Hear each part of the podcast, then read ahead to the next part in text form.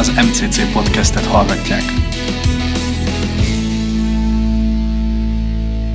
Sok szeretettel köszöntünk mindenkit az MCC geopolitikai podcastjának az első adásában. Én Heltai Péter vagyok, az MCC stratégiai kommunikációs vezetője, és ezt a podcastot, ha úgy tetszik, a társ házigazdaként Demko Attilával, az MCC geopolitika műhelyének a, a vezetőjével fogjuk mindig hát ilyen szépen magyarosan hoztolni, úgyhogy elsőként üdvözöllek téged is itt a stúdióban. Szerbusztok!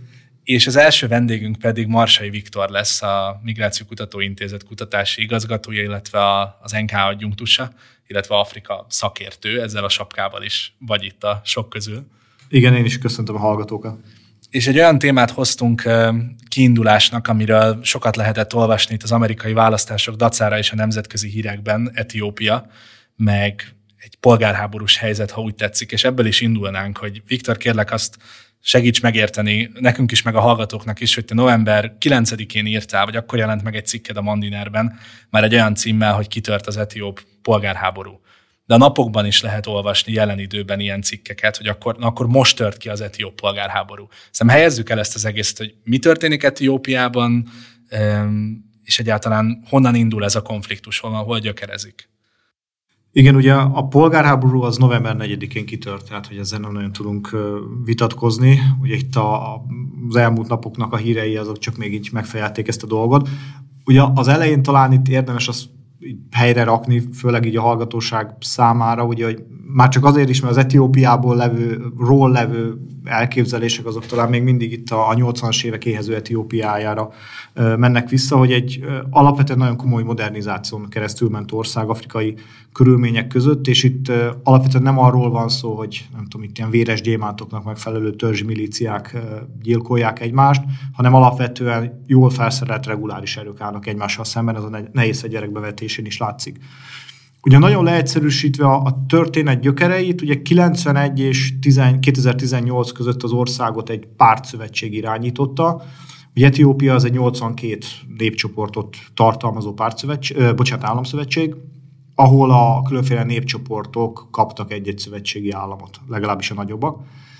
Mégis a valójában alapvetően a TPLF nevű párt, a tigrinyáknak a pártja uralta 91 és 18 között a, a biztonsági apparátus, a gazdasági, illetve a politikai életet, és ilyen 15 környékére már látszott, hogy a többi népcsoportnak ebből elege van. Ugye különösen az oromóknak, akik a lakosság 40%-át adják, ugye a tigrinyák olyan 5-6% körül vannak, tehát itt valóban ugye a kisebbség mondjuk egy diktatúrája valósult meg. És 110 milliós országról beszélünk. Sőt, igen, sőt ugye egyes adatok szerint a 115 millió, ugye nem, nem volt cenzus az országban 13 éve egyébként, tehát nem, valójában nem tudjuk, hogy mennyien vannak, de inkább 115 most már, mint 110 millióan. És ugye beindult egy politikai váltás, ugye 18-ban Abiy Ahmed lett a miniszterelnök, aki az oromok, oromo népcsoportból származik, és ugye mindenki azt várta, hogy ezzel sikerül kifogni a, a szelet a, a demonstrációknak a vitorlájából. Ez nem így történt, ugye több népcsoport így felbuzdulva így a, hát igazából a káoszon kijelentett, hogy ő szeretne elszakadni a, a, az orsz, a szövetségtől, vagy nagyobb beleszólást elérni a politikai életbe. Tehát ez egy etnikai alapú konfliktus, ez így kijelentett. Részben etnikai, és egyre inkább etnikai alapú, így van.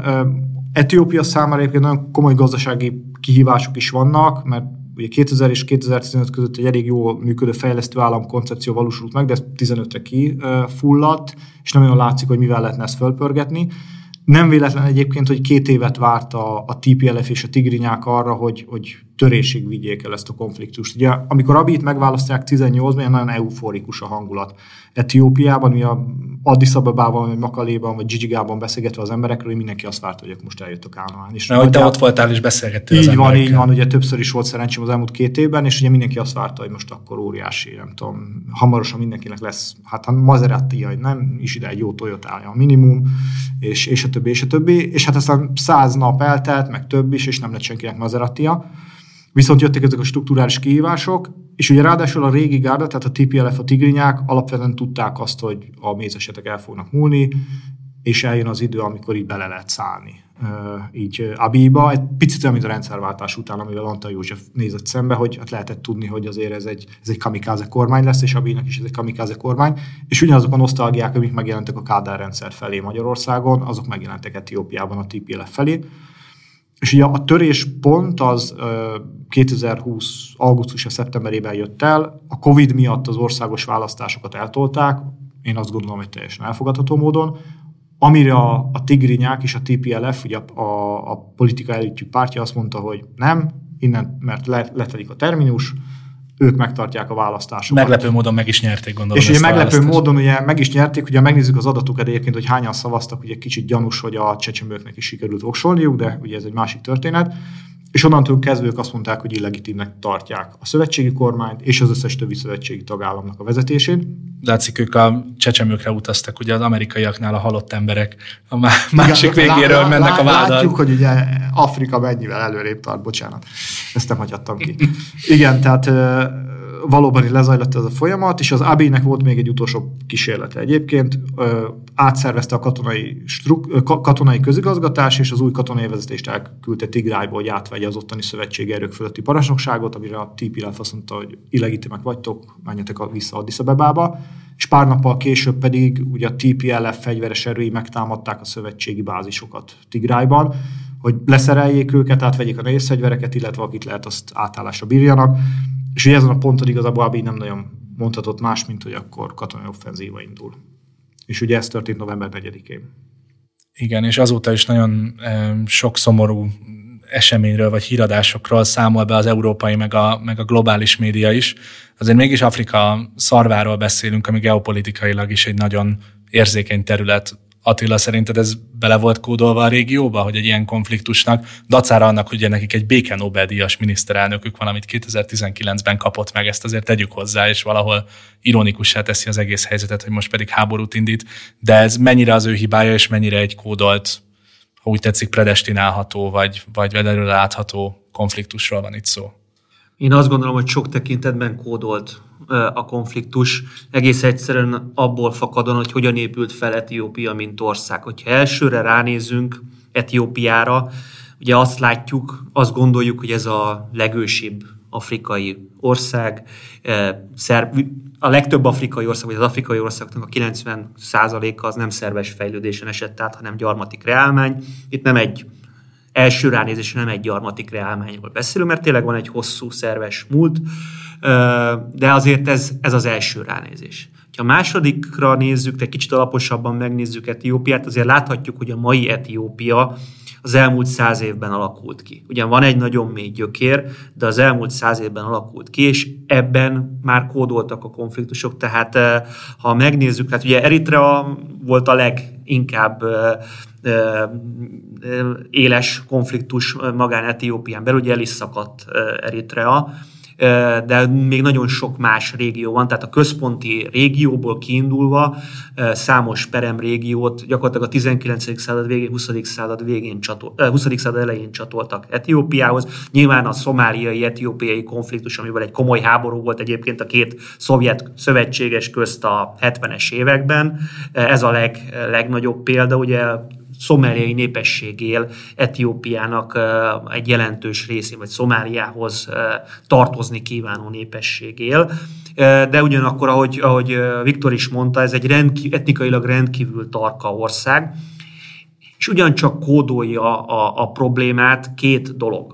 Az első dolog, bár Etiópia nem tartozik a, a leg, úgymond a legrosszabbak közé népesség növekedés terén, de egy rendkívül gyors populációs robbanás megy végbe Etiópián belül. Ugye egy az 50-es években 18 milliós országnak most 115 millió lakója van. Azért, részben azért is nehéz megmondani, mert amikor 2-3 milliót növekszik a népesség per év, akkor ezt rendkívül nehéz követni, és hiába van egy nagyon komoly gazdasági fejlődés, tehát tényleg lehet látni hogyha megnézi valaki Addis Abeba fotóit évtizedről évtizedre, hát egy felhőkarcolókkal teli, modern nagyváros képe rajzolódik ki, de ez nem, a, nem az egész ország szerves fejlődését jelenti, sőt bizonyos értelemben kiéleződtek.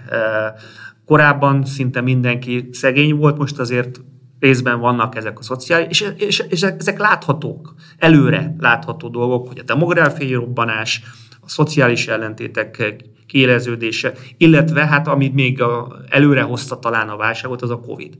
Tehát um, Covid válság kitörésekor is mondták már sokan, én is azok közé tartoztam, hogy e, ez növelni fogja a feszültséget a, a, azokban az államokban, ahol eleve sok a törésvonal. Etiópia az elsők között tört el. Én azt gondolom, hogy lesz még máshol is, Afrikában is, meg, meg más kontinenseken is törésvonal országokban ilyen.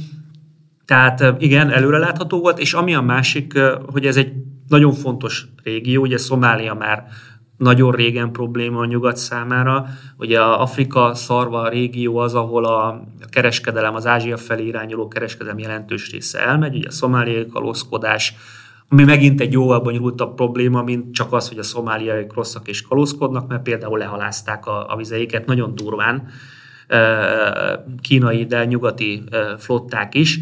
Na mindegy, a, hogy ne legyek nagyon hosszú, a lényeg az, hogy egy olyan régióban tört ez ki, ahol eleve nagyon-nagyon sok törésvonal volt, és ha ez tovább terjed, akkor gyakorlatilag az egész térséget destabilizálja. Tehát polgárháborúban azt nem tudjuk egyébként még, hogy ez egy rövid polgárháború lesz, vagy egy hosszú. Ugye a hagyományok szerint Etiópiában évtizedesek a polgárháborúk. Most, ha ez egy évtizedes polgárháború lenne, az, az egészen katasztrofális következményekkel járna az egész térségre. Ugye Eritrea már bevonódott, de ott van Djibouti, ott van, ott van az teljesen szétesett Szomália, ott van Dél-Szudán, Szudán. Tehát gyakorlatilag még Kenya a legstabilabb ország, de még az se igazán túlzottan stabil. Tehát, hogyha ezt az egészet megnézzük, hogy egy menekült hullám, egy komoly menekült hullám hogyan hatna mondjuk akár még a viszonylag stabil Kenyára is, a többiről nem, tehát Szudáról, Dél-Szudáról inkább ne beszéljünk, mint stabilitás. Egy, egy mondatban ne, ne, ne hozzuk elő ezt a, a két szót akkor, akkor, akkor egy nagyon-nagyon súlyos következményekkel járó válságot látunk. Tehát igazából a legnagyobb reményünk az lehet, hogy valaki gyorsan nyer ebben a konfliktusban, és gyorsan stabilizálja a helyzetet, hogy ez a valaki alapvetően a szövetségi állam lehet. Tehát ugye, de ezt se látjuk pontosan, hogy milyen katonai erők állnak egymással szemben. Tehát nagyon röviden összefoglalva, a következő, hogyha a következő egy-két hónapon belül, ha karácsonyig nem ér véget a háború, ahogy mondani szokták, akkor nagy bajban van nem csak az Afrikának ez a része, hanem Európa is. Ugyanis most, hogyha ez a 115 milliós állam eltörik, akkor ez nem olyan lesz, mint Szíria volt. Tehát ez egy nagyságrendel nagyobb, és Európa felé is meg fogják találni az utat a menekültek. Igen, és kiegészítve, mint az Attila mondott, ez nagyon fontos egyébként, ami itt elhangzott, ugye, hogy 100-130 éves a jelenlegi Etiópia, amit ismerünk, mert ugye gyakorlatilag az történik, ugye az ősi etióp abeszin állam alakulatot ugye a habesák lakták, ugye a tigrinyák, ugye akikről most szó van, és az amharák akik a felföldön laknak, és akiknek ugye keresztény tradíciójuk van, és gyakorlatilag az ő kultúrájuk határozta meg a mai Etiópiát. És ugye 100 20-130 évvel ezelőtt ugye második Menelik császár zömében, hát az etiópok nyilván nem szeretik ezt a szót, de lényegében gyarmatosítja az alsó fekvésű területeken élő népeket, ugye például az oromókat és a szomálikat, akik elhangzottak. Tehát ugye most nem csak arról van szó, hogy Etiópián belül itt a 82 népcsoportból néhány háborúzik egymással, hanem gyakorlatilag egy, egy 130-140 éves, sőt, hát hogyha ha megnézzük ugye a habesa tradíciót, ugye 2000 évről is beszélhetünk, őrségváltás kezdődik, ugye egy oromó, ugye a 130-140 éve gyarmatosított lépcsoport részéről, ugye Abiy Ahmed részéről, és ugye a, a régi gárdék nem csak ugye a, a, a tigrinyákat és a TPLF-et jelenti, hanem azt az etióp identitást, amiből ezt az országot felépítették.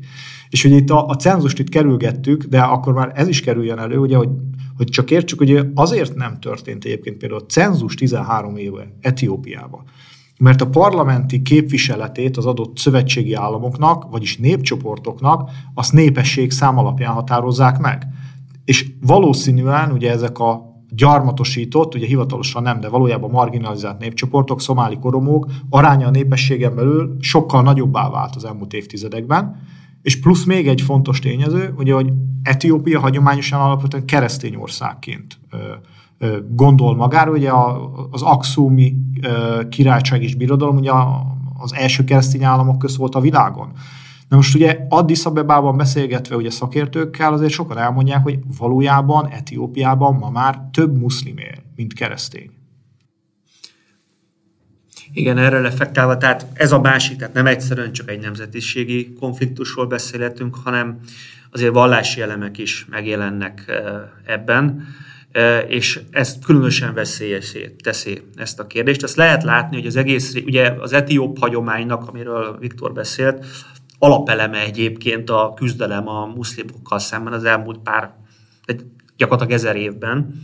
Nagyon érdekes egyébként, hogy még Portugál szövetségben is harcoltak az ottomán birodalommal, tehát nagyon érdekes szövetségeket tudunk találni itt és ez is előjöhet ebben, ez is előjöhet ebben, és ez tovább mélyítheti a, a válságot. Tehát igen, van egy muszlim uh, Abiy Ahmed, és van egy alapvetően keresztény tigrinya népesség, akik, akik, akik ráadásul harcosnak tartják magukat, meg azok is, tehát, tehát itt, itt, itt nagyon-nagyon tehát nem, nem egyszerűen csak hatalomról van szó, nem egyszerűen csak pénzről van szó, mert sokan ezzel magyarázzák, hogy a tigrinyák elvesztették a hatalmat, stb. stb. Itt azért komoly identitás kérdésekről is szó van. Egy kicsit kitekintünk itt elsősorban a konfliktusra adott nemzetközi reakciókra is, meg a, akár multilaterális szinten, hogy mit lehet itt, ha lehet egyáltalán valamit csinálni. Azért csak szintén Etiópiában, Addis Abebában van a, az Afrikai Uniónak is a, a székhelye, ami mondjuk így multilaterális szinten az EU-nak is a, a partnere, meg szoktak lenni, azt hiszem két évente mindenféle csúcs találkozók, meg úgy próbálkoznak valamilyen kooperációt létrehozni, ami akár a kínai terjeszkedéssel szemben is a, az európai vagy a nyugati hatalmi tömböt közel tartja Afrikához. Ebben mennyire lehet a, a nagyon elítélő és, és aggódó üzeneteken túl bármit várni, mert nem ez lenne az első eset, hogy bizonyos akár nyugati vagy, vagy most már keleti hatalmak proxy területnek használjanak afrikai konfliktusokat. Ennek fennáll a lehetősége, veszélye, vagy ha valaki ezt úgy keretezi, a reménye, hogy ez vezethet egy megoldáshoz. Igen, ugye ezt, ezt nagyon sokszor lehet hallani, és ugye lehet látni a nyilatkozatokat, hogy mindenki ugye tárgyalások, békés mege, megegyezés, stb. stb. javasol ugye a konfliktusra, és hogy nyilván ezt, ezt kívánnánk mind, és hogy Hát meg ezeket ugye el kell, le kell írni, igen, nem? Igen, és hogy, de, igen, de hogy azért nem akartam ezt elpikírkedni, mert tehát így, így nekem ott vannak az ismerőseim, akik most életeszébe vannak, tehát hogy ez, ezt, ezen nem szeretnék viccelni, de hogy a, a dolog másik oldala viszont az, hogy valóban ezeket mindig el kell mondani, és vannak olyan konfliktusok, ahol ezek járható utak, ahol mondjuk az Afrikai Unió valóban fel tud lépni, de hogy itt, itt nagyon világosan lássuk, hogy miről van szó, hogy itt arról van szó, hogy egy országon belül egy alapvetően illegitim formáció, ami a lakosság töredékét képviseli, és még ezt tudjuk egyébként, hogy mennyire képviseli. Ugye a nagy kérdés itt az lesz egyébként, amire Attila utalt, hogy most med- meddig fog tartani, hogy vége lesz a karácsonyig, és én is azt gondolom, ha ennek nem lesz vége a karácsonyig, akkor, akkor ez, ez, ennek a konfliktusnak a, a szelét mi is meg fogjuk érezni. De nem tudjuk, hogy a tigrinyák valójában mennyire állnak, mint népesség a, a TPLF mögött.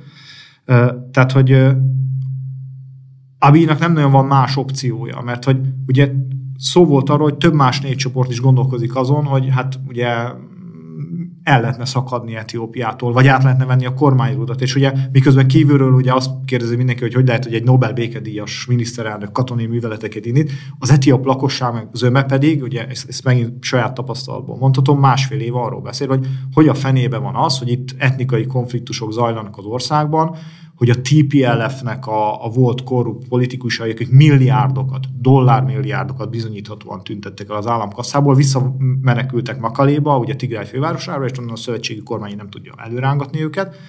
Tehát, hogy Abi nagyon puhának mutatkozott, és hogy ez, ez folyamatosan szította ezt a konfliktust, és ugye most nem nagyon volt más lehetősége, mint hogy, hogy rácsap az asztal, és azt mondja, be kell vetni a hadsereget.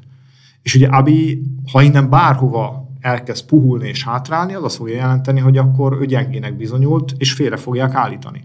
És ugye a TPLF-fel is ez ugye beszélgettem egy, egy magyar diplomatával, aki azt mondja, hogy, hogy mindkét fél, ugye a TPLF is, meg Abi is azt gondolta, hogy a másik nem fog elmenni idáig, de ugye eljutottak, és most már a TPLF-nek sincs opciója, tehát ugye nem, nem, itt nem lesznek tárgyalások, tehát ha Abi katonaiak győzni fog, ezeket az embereket be fogják vágni ugye a hűvösre. Megvannak a listák, az etióp parlament, szövetségi parlament megszavazta azt a listát, amin ott vannak a TPLF azon politikusai, akiket felelősnek tart, ugye az etióp nép, ugye a parlament tigrinyákon kívül ugye ezért a konfliktusért, tehát itt, itt nem nagyon van, nincs, nincs miről tárgyalni sajnos. Szerintem, amit már mindketten pedzegetetek, kanyarodjunk rá kicsit erre a, a témára, amiért erről mi most beszélgetünk, talán európai szempontból, ami a legfontosabb aspektusa, ennek a konfliktusnak, meg egy 110 milliós országnak a, a megrendülése, meg talán nem ettől lesz Etiópia törékenyé, de most jön a felszíre mindaz a törékenysége, meg válik valóságá, hogy, hogy mi történhet Afrika szarván, hogy mit jelentett az Európának most például migrációs szempontból, hogyha itt egy középosztály, aki tényleg el tud jönni, elindul. Regionálisan, hogyha ezekre az országokra, az említett Eritreára, Dél-Szudára, Szomáliára ez valahogy hatott, mi fog történni. Tehát nyilván egyikünk se jós ebben a stúdióban most, de, de bizonyos tendenciákat azért lehet látni.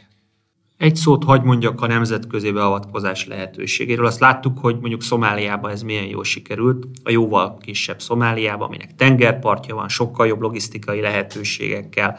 is úgy se tudta uralni a nemzetközi beavatkozó erő. Ugye a Black Hawk Down című film ez erről készült, amikor egy amerikai alakulatot törbe csaltak. Nem lehet. Tehát kívülről ezt az országot nem lehet stabilizálni földrajzi okokból, tehát ez egy rendkívül hegyes, szabdalt ország, a töredezettsége okán, tehát az etnikai, politikai töredezettsége okán, logisztika, tehát ez, ez egy rémálom lenne, bármilyen, esetleg egy afrikai békefenntartó misszió mehetne be, de Etiópia a legnagyobb presztízsű afrikai ország. Az, hogy ők ezt elfogadják adott esetben, erre, erre nulla az esély. És egyébként még egy dolog, mielőtt rátérnék a, a minket közvetlenül érintő kérdésekre, azt kell látni, hogy mennyire gyorsan változhatnak az események. Ursula von der Leyen első útja Addis Abebába vezetett, etióp vezetőkkel tárgyalt, másról se szólt a nemzetközi média, eh, mint arról, hogy Etiópia Afrika új sikertörténete, Afrika új nagyhatalma, hogyha megnézzük azt, hogy mennyire vékony jégen jár az egész kontinens, és hogy mennyire naív az az elképzelés, hogy majd Afrika kinövi eh, a problémáit gazdasági növekedéssel, innovációval, beruházásokkal, külső segítséggel. Nos, hát Etiópia története mutatja meg, hogy ez a, ez a nyugati megközelítés alapvetően fals. Mert Afrika sokkal, de sokkal törékenyebb annál, mint amit reménykedünk, hogy amilyen. És mondom, Etiópia még egy dolog, tehát én nagyon tartok Nigériától. Ugye olajország nagyon-nagyon rosszul érinti. Etiópia nem, tehát Etiópia nem, nem egy olajexportőr ország, Nigéria viszont az. Tehát hosszú távon a nigeri költségveté, nigériai költségvetésre, hogy ez milyen hatással lesz az olajáraknak az alacsony volta, hát azt, azt nem, nem nehéz előrejelezni. És visszatérve magára, a, a, a, tehát Nigériára is figyeljünk, meg úgy, ahogy van a Száhel térségre is, mert nem, et, a dominó, ha elindul, akkor, egy, akkor elsősorban Afrikát, Afrikán fog végigszaladni, vagy végigszaladhat legalábbis a közvetlen térségen, és ha, elindul, akkor biztos, hogy Európát is eléri. És ha eléri, mondom, tehát, hogyha karácsonyra nem, nem mennek vissza a katonák egy, együtt ünnepelni, legalábbis a keresztények a családjukkal, akkor, akkor, ebből, akkor ebből egy olyan menekült hullám is lehet, amihez képest a szíriai menekült hullám egy töredék. Egy töredék, és egy olyan politikai válságot idézhet elő. Ugye látjuk most minden mindennel összefügg, látjuk a jelen politikai válságot az Európai Unióban, amiben mi is részt veszünk Magyarország, meg Lengyelország, és ennek az egyik része nyilván a migráció. Hogyha nem egy, vagy két millió, vagy három millió ember kopogtat, hanem tíz millió, akkor mi van? E, most nem azt mondom, hogy ez meg fog történni, mert mondom, nem tudjuk még a katonai, e, katonai végeredményt, és vannak arra utaló jelek, hogy ahogy, ahogy Viktor is mondta, hogy nem biztos, hogy a teljes népesség a, a vezetők mögött áll, mert az egész más, hogyha pár száz, pár ezer, pár tízezer embert kell elrakni az útból, azt viszonylag könnyű megtenni. De ha 5 milliót, 6 milliót, egy ilyen 6 milliós, 84 ezer négyzetkilométeres, de hegye, hegyes térségről van szó. Tehát Magyarországnál picit kisebb, de hegyes térség. Ha ezt nem sikerül pacifikálni, akkor mondom, azzal nézhetünk szembe, hogy egy olyan menekült válságot kapunk, amihez képest a 2015-ös nem akarok viccelődni vele, de egy demo verzió. És ez a nagy veszély. Igen, tehát hogy ugye megint csak ugye utalva Attilára, meg ugye Péter eset mondott, és hogy nyilván nincs nálunk az üveggömb, de hogy ugye valóban az, hogy 115 milliós országról van szó, ahol már van az országon belül másfél millió belső menekült, ahol van 800 ezer külföldi menekült, tehát Eritreából, Szomáliából, Dél-Szudánból érkezett menekült, egy olyan országról, amelynek, hát ugye nem tudjuk pontosan, mert titkosok az etióp adatok, de hogy legalább 25-30 ezer katonája van a környező országokban, Dél-Szudánban, Szomáliában, hogy ott valamennyire mederben tartsák a folyamatokat, ugye Dél-Szudánban a polgárháborút, Szomáliában az Ásában a dzsihadista szervezetet, és ugye egy dolog már látszik, hogy már most elkezdték az etiópok kivonni az erőket. Tehát Szomáliából már egy 3000 fős kontingens hazatért, amiről tudunk. Tehát, hogy itt, itt nem egy ország széteséséről lehet ugye szó, hanem egy, egy régiónak a, a széteséséről. És ugye az, a számok mik lehetnek, ugye ezt, hát ezt, ezt valóban nem tudjuk. De én egy dolgot szeretnék itt elmondani, mert mindig ugye előszokott kerülni Etiópia kapcsán Egyiptom, és ugye a gát, és hogy ugye hogy az egyiptomiak most biztos dörzsölik ugye a, a kezüket, és hogy fú, hát milyen boldogok, még biztos segítenek is a folyamatokban, hogy így minél nagyobb legyen a, a katya az Etiópiában. És ugye ezt nekem egy, egy egyiptomi diplomata mondta, hogy Nyilván az van, hogy nekik nem baj, hogyha Etiópiában van egy kis zűr, meg nem épül úgy a, ez a gát, ahogy.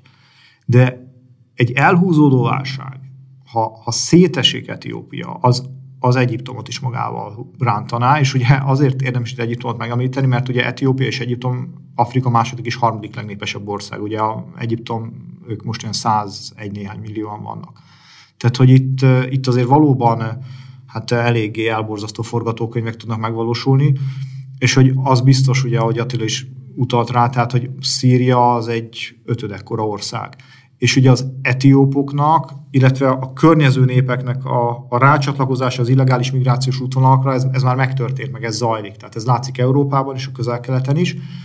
E, tehát e, itt azért ez, ez sokkal közel van ez a forgatókönyv, mint egy puszta science fiction. Tehát mi, mi, mindnyáján bízhatunk abban, hogy vagy, vagy muszáj reménykednünk, hogy vagy a mi karácsonyunk, vagy a, ugye az etióp ortodox karácsonyig ezt valahogy sikerül lekeverni ezt a konfliktust.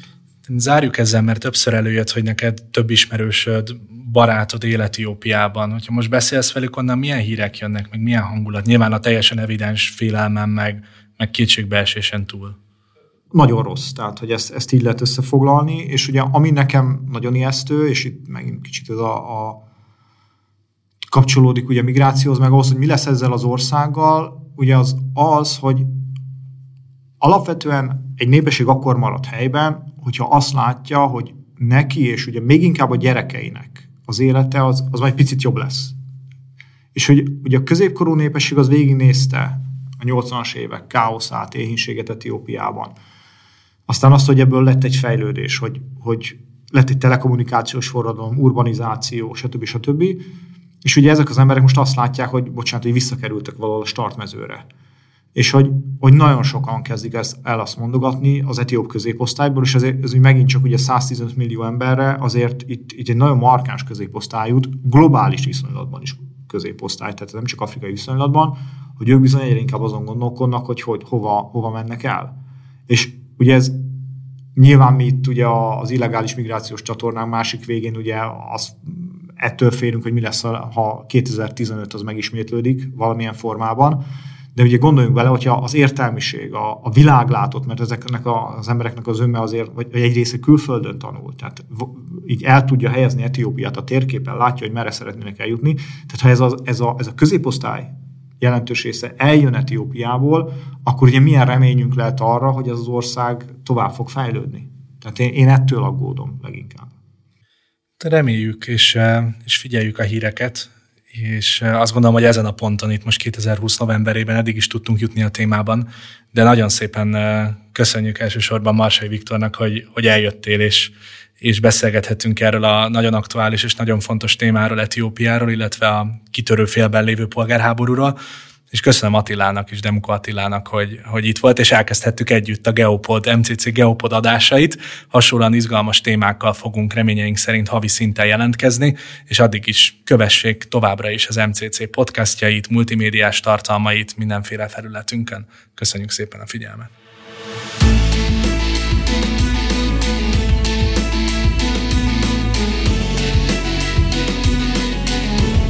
Önök az MCC podcastet hallották. Kövessenek minket a Facebook, Instagram, YouTube, SoundCloud és Twitter csatornáinkon, illetve az mcc.hu honlapunkon.